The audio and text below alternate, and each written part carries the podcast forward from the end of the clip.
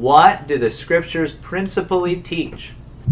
The scriptures principally teach one man is to believe concerning God and what duty God requires of man.